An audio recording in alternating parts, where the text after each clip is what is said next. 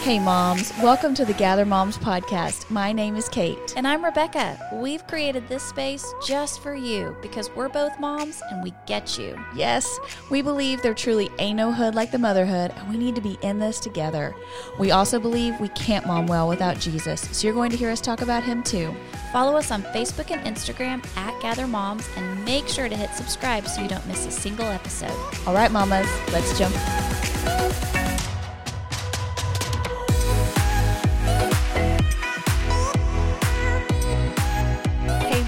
Welcome back to the Gather Moms podcast. We are in episode 85, and we have been talking about help, all the things that we need help with. Really, this whole um, season could go on into eternity. I was thinking about the other day, like, how does this end? I Yeah. don't feel like we ever get to the end of the questions. But really, what we're getting all of our material here from is like, you know, what you guys have told us that you want help with. Um, and so today we're going to be talking about help. I want to be closer to God. And so, uh, you know, I think that's something hopefully we all want to be closer to God. I don't feel like any of us have reached the like ultimate Wouldn't that be funny if you met someone, they were like, yeah, I'm there. done it, achieved it. Check. Okay, so my cl- my question for you today, Rebecca, though, as we get jumped off, is what do you want to be closer to in this moment right now? My bed. can it be 10:30 in p.m. so that I can be snuggled in my PJs, ready to close my eyes and go to sleep? That'd be great. I, I think that sounds great. I would like to be closer to a nice um, cup of coffee and a porch that I can sit Aw, on that sounds so romantic. in the sunshine without having allergies. oh yeah, you allergy people, y'all struggling. It is terrible. Absolutely terrible. When Greg sneezes in my house, I feel like a bomb went off. it makes me angry. Does it ever make you angry when people sneeze? no, When Greg sneezes in my house, I'm because it's so disruptive. Yes, it sounds so bad, but I literally anger wells up within me and it makes me mad because it's so loud and it's so violent. Yeah. I don't like it. Okay, so the uh, uh, problem we're having in our house is do you have to tell your kids to blow their nose? Yes. Uh, see, I don't understand this. Why am I having to tell you to blow your nose when you're when you're speaking? I can hear how congested you are, Yes. and like it's wanting to come out. And I love to blow my nose. I love to blow my it's nose. It's like freedom. Yes, and they're just like, like Uh-huh. you're, you know, they're just sniffing, and you're like, that means something is wanting to come out, and you are preventing it. And I hate when they go get a paper towel to blow their nose. I don't know if this bothers anybody listening today, but paper towels were not meant to blow your nose on. Yeah. That's what you clean up a spill in the kitchen with. Well, my kids have to use it if I if I if we run out of No, Kleenexes. no. Do you know how thick and scratchy that paper towel is? Your nose does not want that all up in its business. It wants the soft Kleenex. Go find a Kleenex. What if you don't have any Kleenex? What's your next alternative? I always have Kleenex, y'all. Do you really? It is blowing my nose is one of my favorite. Cleaning my ears and blowing my oh nose Oh my are two of my favorite things in all the world. And to use a Kleenex literally brings me joy. Joy. I love cleaning my ears. I love cleaning my ears. It it is such an underrated, lovely moment of my day.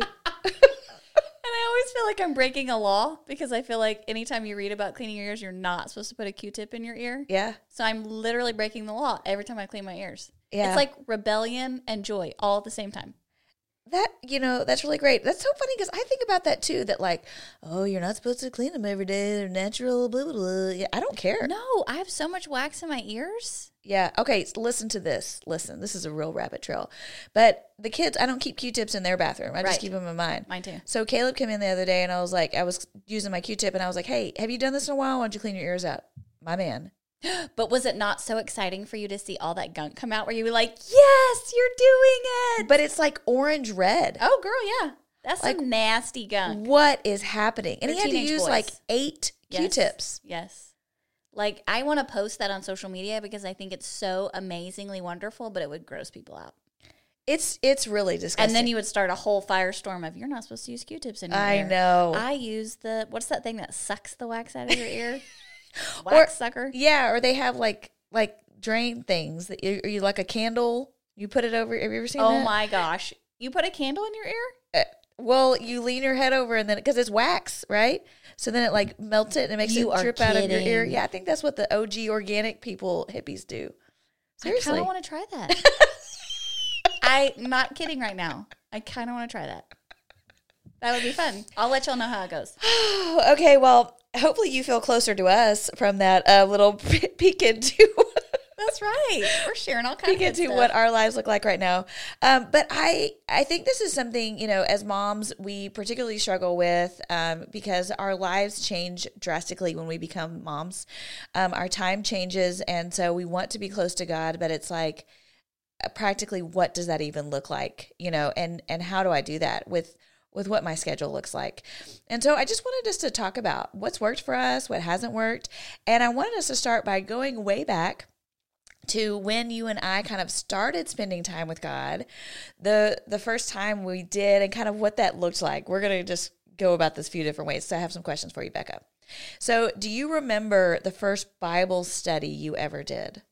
So the first one that I have vivid memories of is we it was early in marriage. I didn't have kids. We had bought our first house and we had just bought new furniture for our study. Okay. And so I would go and do my quiet time in the study every morning. And I had a strawberry Pop Tart. I would toast my strawberry Pop Tart and bring it into the study with me and do my Bible study. How cute is that? And the Bible study was called The Virtuous Woman um, Shattering the Superwoman Myth by Vicki Courtney. Wow. And it was a spiral bound book, which I loved because it laid flat. When Yeah. you opened it, uh huh. You didn't have to hold the page open, you know, like you have to prop it open now when you're doing Bible study, and it laid flat. And I remember being super consistent, but I was also in that like, you know, dream world of a life where you're just married, no kids, Yeah. everything is like romantic and fun. And you can eat Pop Tarts. I can't I eat Pop Tart. I was not worried about the amount of sugar in that Pop Tart because I don't eat Pop Tarts no more. Did you spend time with God in high school or in college? If you did, what did that look like? I did, but I just don't have vivid memories of like a specific Bible study I did. I journaled, but I don't have I don't know what it was about that moment in our marriage and my life when I was able to spend time in, with God consistently and like love it, look forward to it, Yeah.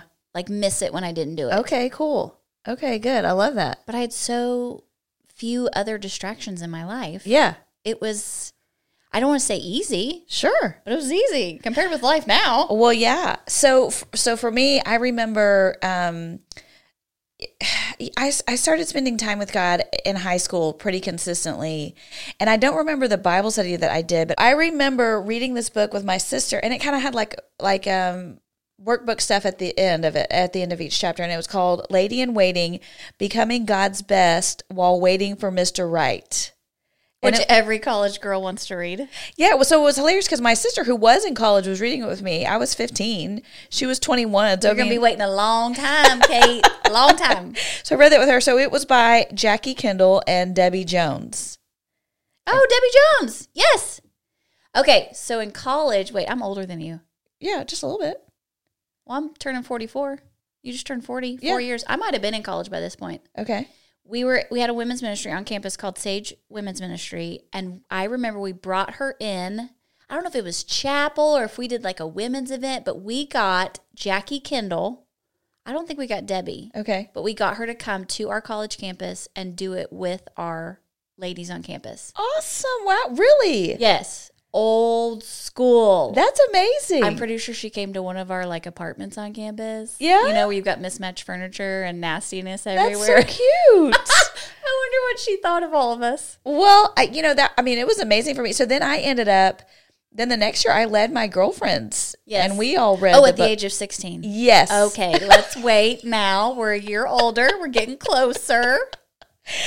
Uh, That was a trend book. Like I remember when that kind of hit the market in the Christian girl world and everybody read that book. Yeah.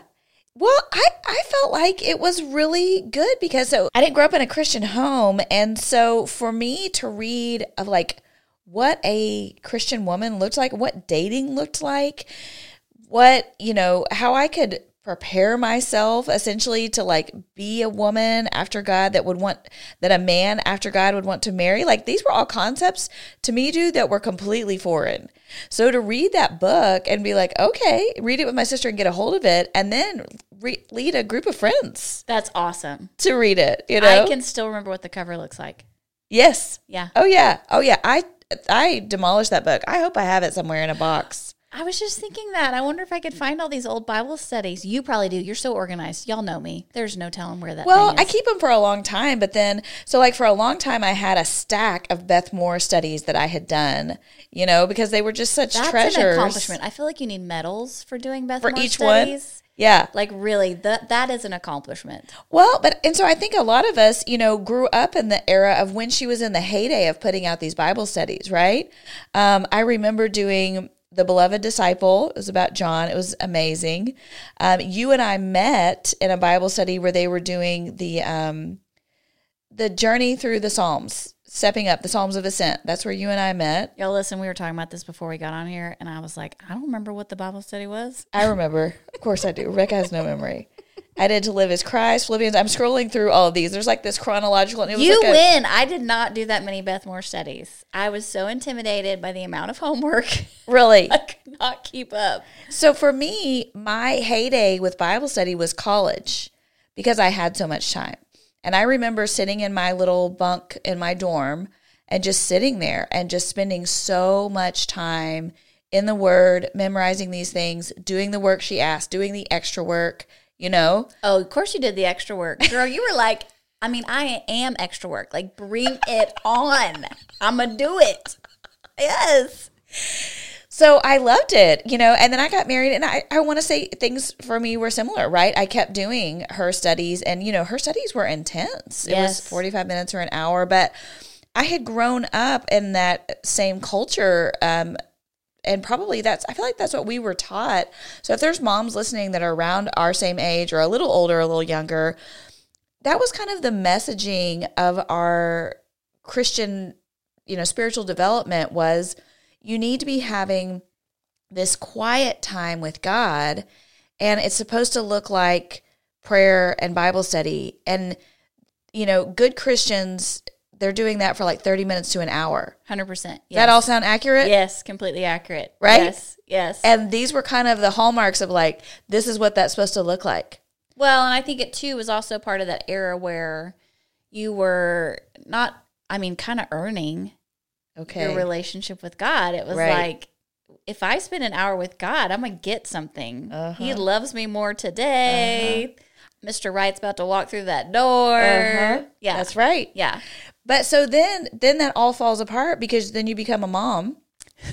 and this time that you had set aside in the morning for like, you know, this okay, I've got my hour where I'm going to earn God's favor, you know, whether we're really realizing that, that that we're trying to kind of make this exchange with him or not, or checking off this box we feel like we're supposed to check or whatever. Yes.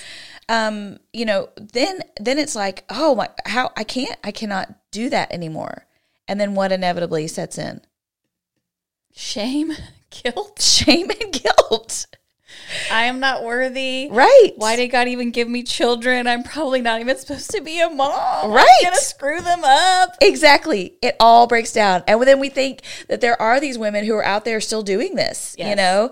And so we just because feel, it's usually a woman farther along in her motherhood journey that has actually gotten her children out of the crib and diapers and Yeah. has more time in her life. Yeah. And we're looking at her thinking that's how it's supposed to be for us. right. We ain't there yet. No. And so it's just like, you know, so then we either have the response of just like to walk away from it completely or to continue under the struggle. And so, you know, I want us to talk about that thing because the thing is that spending time with God is good, right? It is. It's like any relationship. If you want to have a good relationship with someone, you've got to spend time with them. You have to learn about them, you have to listen to them, and you have to be willing to share your own heart, right? If you want to have a good relationship. Yes. But not only that, when we spend time with God, it's like meeting with a counselor who not only shows us the way, but then equips us with what we need to go the way he's telling us to go. Yes. Right? Yes. So it's this amazing, beautiful thing.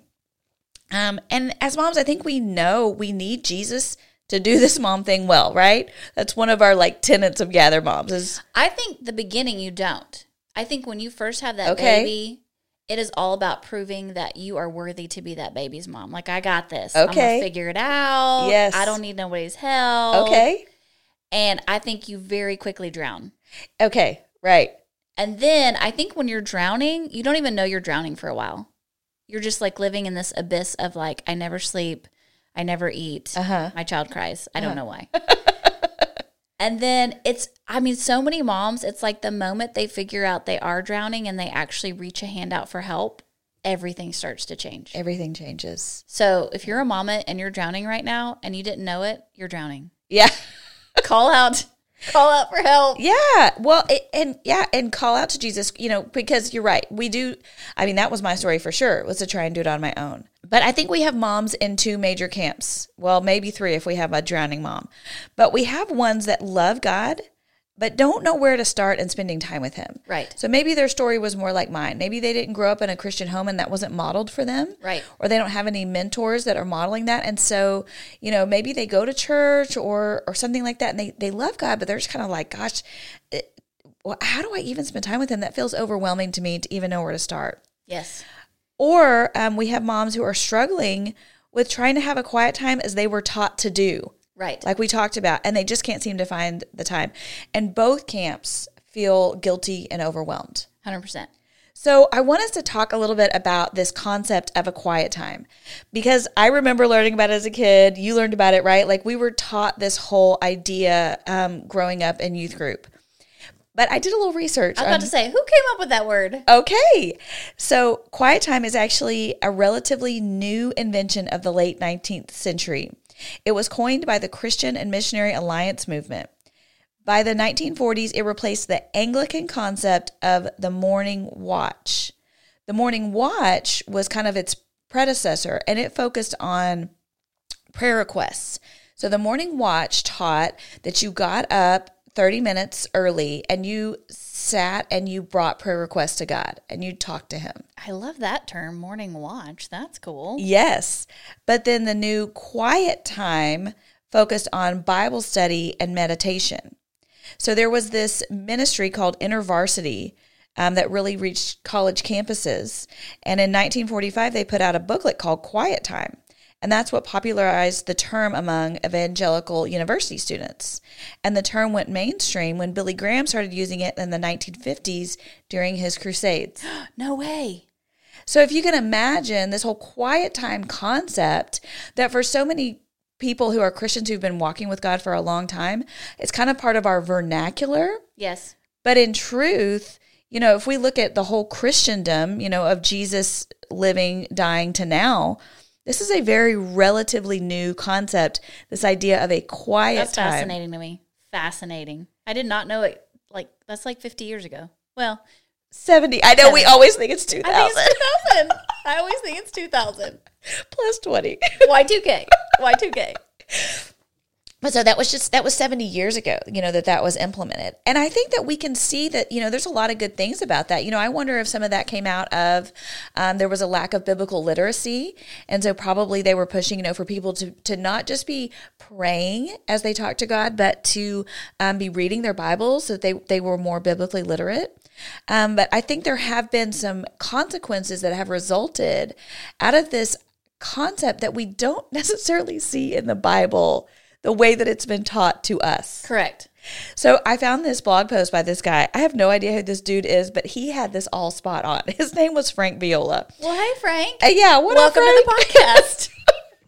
So he pointed out three main problems with the modern concept of a quiet, quiet time. And number one is guilt. And that's just what we talked about. So he kind of said it that there's this cycle that people go through where the pastor says, Hey, you need to be having a quiet time. So you go home with resolve and you get a Bible study and you get a journal and you set your alarm, right? Yes. And you spend this time with God every morning. And you're able to do that for maybe three days a Yeah. week. Yeah. But then the next week you start skipping some days Yep. and the accompanying feeling is guilt, right? And you fall off and you fall off and you fall off. And then you hear another sermon and they say, I can do it. I'm Yep. gonna try again. So you just muster up all your resolve, you dust the You probably get a new journal because I was always like, oh, that's from the last time. I need a new one so I can start fresh. And so literally you have 25 journals in your house that have never been finished. so real so real and so it's just this this the driving force behind it is this guilt thing you know that i need to be accomplishing this but then the guilt is also what keeps us from continuing because it's just this pressure the second thing that he says is a problem is that the quiet time ends and so does time with god So basically, we have gotten it in our minds that this quiet time is my time with God that day. Right. So we have that 30 minutes, or for the really super Christians, hour. We close our Bible, and then we also close our conversation with God. Yes. Because the concept being taught is this is the time for God each day that you've set aside not what we actually see in the Bible of this all encompassing, he fills every minute of every day. Yes. Right? Yes. Well, that's where you kind of compartmentalize your life. Yeah. You have like this goes in this spot. Oh, done with that. Okay, moving on to the next spot. I'm going to work. So Right. that's my work spot, eight to five. Right. Then you close that down, you go home, dinner spot. Right. Yes. You Yeah. all these little compartments. Yeah. And so it just is, that's it. That's where it ends. It terminates. tomorrow morning, God. Yeah. well, I remember somebody, I mean, some well meaning person saying that it was like God was sitting in the chair waiting for you to meet with him and you pass by. Oh, that's that little you Remember book. that whole thing? God's house, my home. yes. And that racked me with guilt to no end. You know, it's like it's like I see Jesus sitting there in the chair, like, "Hey, Kate, I see you going." Don't go get that coffee first. What are you doing? Come here. Come here. Wait, God, I gotta pee. And then no, it's we like- don't got time for that. Get over here. And then it's like he's just sitting there waiting for me in that chair all day. just, just feel like, no, that's No. not. We don't find that in the Bible. Okay. And then number three, that it grows stale. Because it's just the same, it's just this kind of monotonous. I wake up, I read the study, I journal, I go. I wake up, I read the study, right? Yep.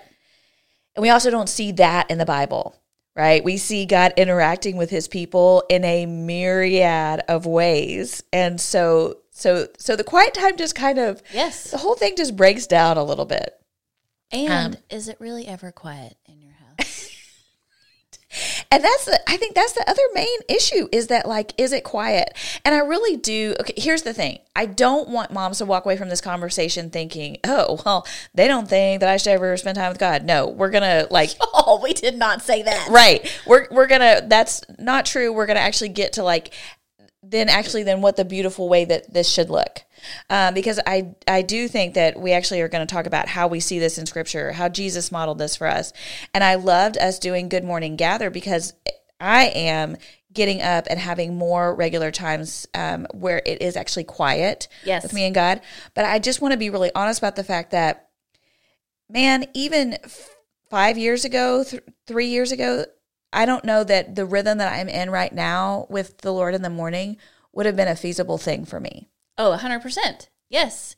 Seasons of motherhood provide different opportunities. Yeah. And you have to be aware of where your window is and take it. Yeah. Because it's not the same for every season. And I think this last little round where we did Good Morning Gather, I feel more freedom Uh-huh. this time around. Okay. because my morning with Jesus, it's not every day. I definitely miss some. I'm not on this perfect trend. And it's not necessarily the same. Yeah. Like this morning, I just got up and prayed. Mm. And sometimes you just feel this like yearning in your soul just to go talk to God. I think there's a freedom in that quiet time model where it's like you had to do these three things for it to be effective. Right. That I feel this freedom now going, no, but this is pressing on me today. Mm. And I'm going to go do this. Yeah, that's great. Okay. So let's go through and talk about so he listed these three main problems, right? Guilt, the quiet time ends on itself, and then it grows stale. So let's just talk through those few things. Okay. So the first one was guilt. Um, and he said what you kind of mentioned earlier. He said that you feel guilty about missing a quiet time because you're unwittingly basing your worthiness before the Lord on your work instead of his. You've accepted a man centered narrative that puts you at the center instead of God's narrative.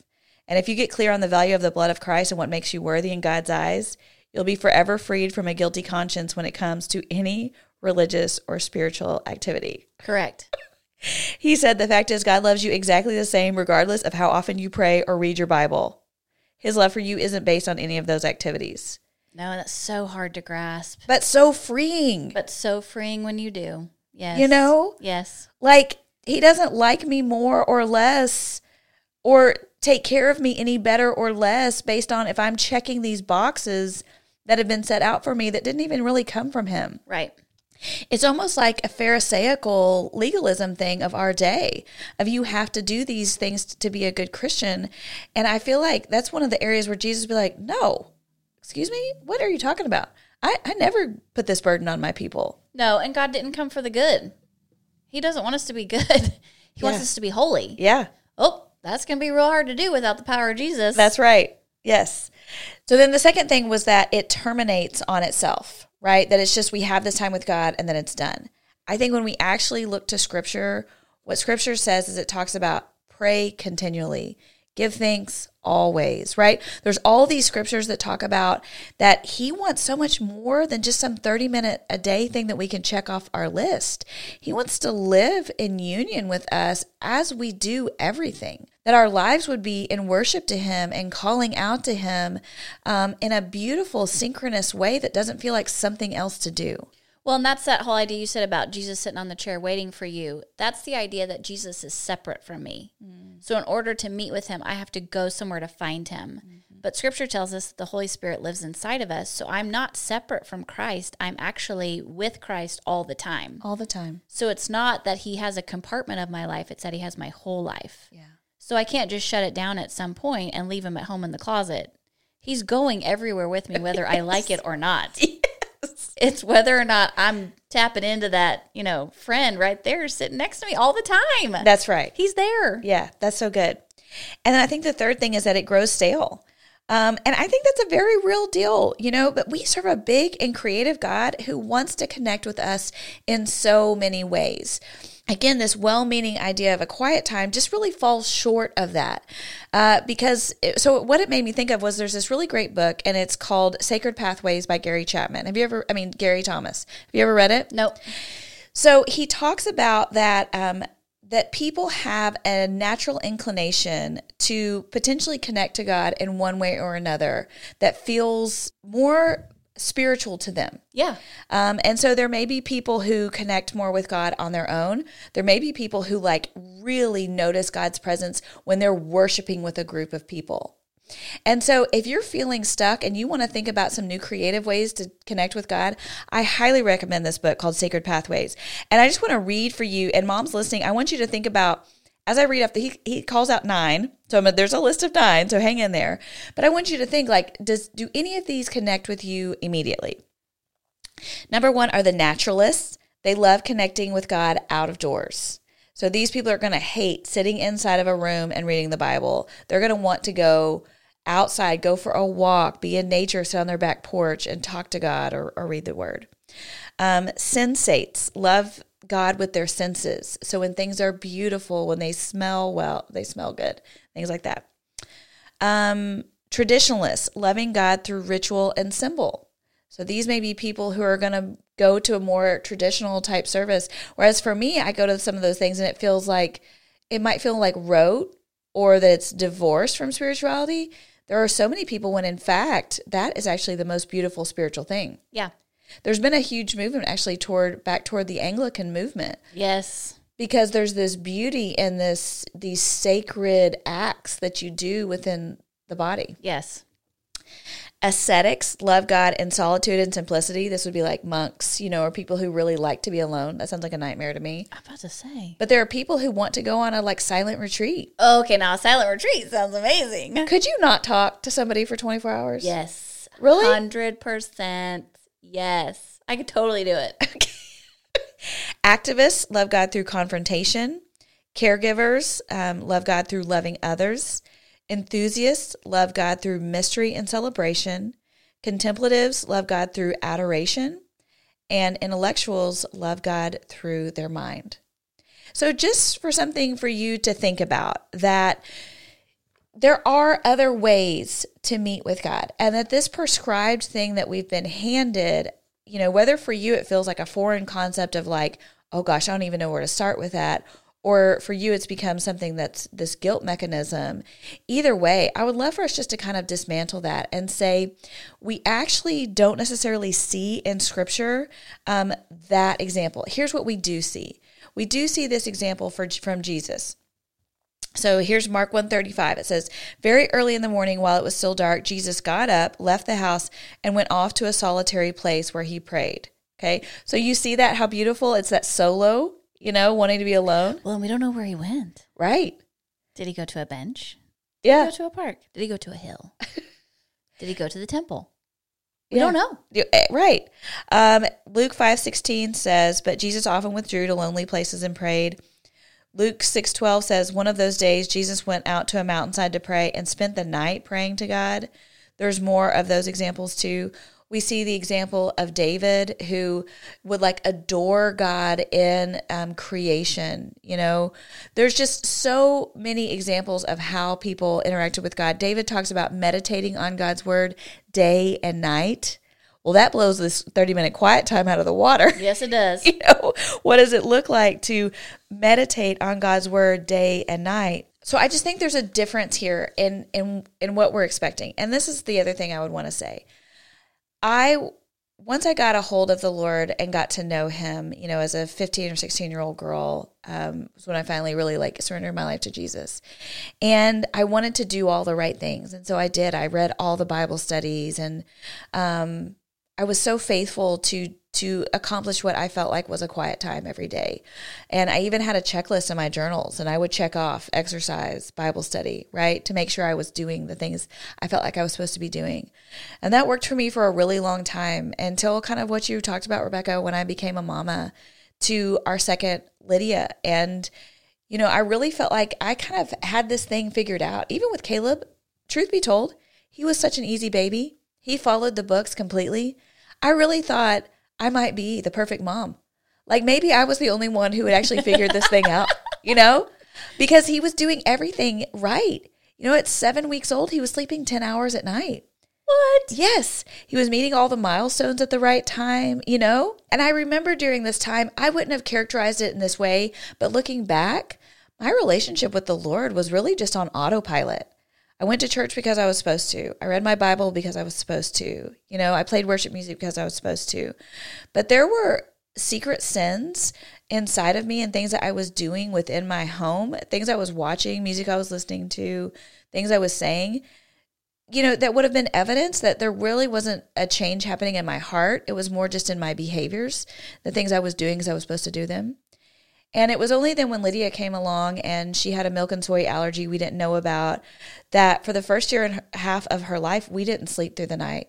And even when she was a year and a half old, we were only getting four hours at a time. She would wake up and cry, you know, as we were trying to figure out what was causing her so much intestinal distress. And I remember I would get up in the mornings and just be like, okay, here we go. You know? Yep. Kind of just grab myself on my bootstraps and be like, okay, let's hit it again. Here we go. And I remember the Lord meeting me on my bathroom floor one morning where I just fell to my knees and I said, God, I just can't do this anymore. Like I really thought I was going to run away. And I remember saying, I can't do it anymore. And it, it was one of those times where I really felt like I audibly heard him say, Good. Mm-hmm. I love you so much. I allowed you to come to the end of yourself so you could realize how much you need me Yep. And that you never were supposed to be trying to do all this on your own or check off a box or earn my favor. That's not what a relationship with me looks like. Yep. And it was in that same time that someone handed me a book called The Gospel Primer. And I read about a man who had gone through a similar experience. And he started looking back at the Gospels. And he realized that the gospel wasn't just good news for the unbeliever, but it was the good news for the believer. That the same power that I had to cry out to God for to save me was the same power that sanctified me, is what made me holy. The same way I couldn't clean myself up to get a relationship with God, I can't clean myself up every day. Exactly. that any act of wanting to be with him or be near him or read his word that only comes from the same grace that saved me you know that that's god working in me. And so there just became a beautiful moment where i just kind of laid down my striving. And i in particular remember reading this it's from john bunyan. And he said run john run the law demands but gives me neither feet nor hands. And man that's how i felt like i was running with this law of like, this is what you're supposed to do, but there wasn't any power behind it. And then the next stanza says, Better news the gospel brings that bids me fly and gives me wings. And it was me going back to the gospel and saying, God, would you bring me back to my first love? Would you help me understand the way that the gospel power could transform me? And Becca, I started to see how Paul, you actually, when you read his epistles, he's writing to Christians, right? But he always starts out by reminding them of the truths of the gospel. He always starts out by saying, Jesus died for you. He gave his life for you. That's where you get your power. Mm-hmm. Always. Mm-hmm. We actually always see in the way that Paul frames his epistles that he starts and it's always the first one or two, sometimes even three chapters are filled with gospel indicatives. And then the second half of the go- the letter is the gospel imperatives. So gospel indicatives are what is true about you. And gospel imperatives are what you do in light of that truth, right? So he never starts out and just says you're supposed to be doing all these things because there we do when we find the epistles. It's like this is how you're supposed to live, but how we're supposed to live always comes out of what has already been done for us, right? This power that we have to live this way. That's right. And I think so many of us are living divorced from that power. We're living like we're supposed to be lamps shining and we're not plugged into the source. There's no there's no power coming to us. And so we're like these dumb lamps sitting here on a shelf like turn on, turn on, do what you're supposed to do. And Jesus is saying just just plug into me the outlet source. Just abide in me, just rest in me, and I'll do all this through you. The thing that you're as you're talking I just keep thinking about is that phrase I heard a long time ago, motherhood is sanctifying. Mm-hmm that part of what is so beautiful about being a mom is it brings you to your knees. Yeah. Because it doesn't matter how many books you read or how many times you sleep train or how quick your kid potty train or how great your teenager is, you always find an area where you are not successful because you are trying to do it out of your own strength. Yes. And in motherhood, it brings you to your knees to go, God, I don't know why you made me a mom because I do not feel great at it today. Yeah. But guess what? I didn't make myself a mom. I did not create life in my family, whether it's through life in the womb or life through adoption or life through foster care. God, you're the one that initiated that. Yeah. So if you initiated this idea that I'm supposed to be called a mom, then you're going to initiate the power I need to be a mom. Yeah. And so as moms, we we need to remember that just like the gospel saves us, motherhood also allows us to constantly be in need of a great God mm-hmm. to fill us with what we need to be a great mom for that day. Mm-hmm. It yeah. has more to do with Him than it has to do with me. Yes, it's a beautiful opportunity to abide closer to the Savior, to be further sanctified. Every time our kid, you know, is disrespectful or steps out of line or we can't keep up, it's a chance for us to lean further into our Savior.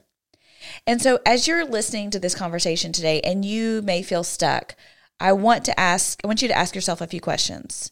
Here's the first one Am I spending time with God out of guilt and obedience and not a longing to just be closer to Him? Am I not spending time with God because I don't know where to start? So, as you kind of just ask yourself those questions and you look at this, you know there's this longing in your heart to be connected to God. I would just challenge you that the answer is not to try to do more for God, but to just rest in what's been done for you that you would, in this moment, as we wrap up this episode, that you would cry out to God, that you would share your heart with Him, that you would tell Him how much you love Him, how much you long to know Him more, and that you would ask Him to just show you what it looks like to spend time with Him in a way that He has prescribed and not necessarily that what has even been taught to you or what that even looks like, that there would just be some freedom there for you to have a relationship with God that's beautiful and intimate and close and that brings restoration and healing and blesses you and your family. And I'm going to put some resources in the show notes of some devotionals and books that have been especially helpful for me find, finding freedom in this topic.